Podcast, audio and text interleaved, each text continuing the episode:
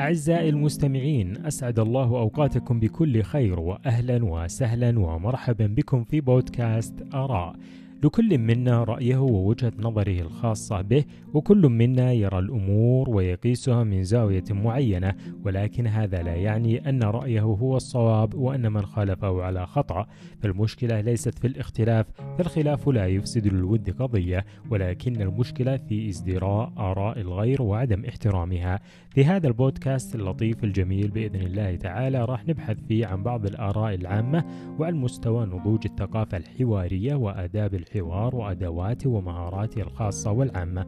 مع متحدثكم وزميلكم ناصر فأهلا مرة أخرى ورحلة ممتعة للوصول للغاية الأسمى وهي احترام الآراء.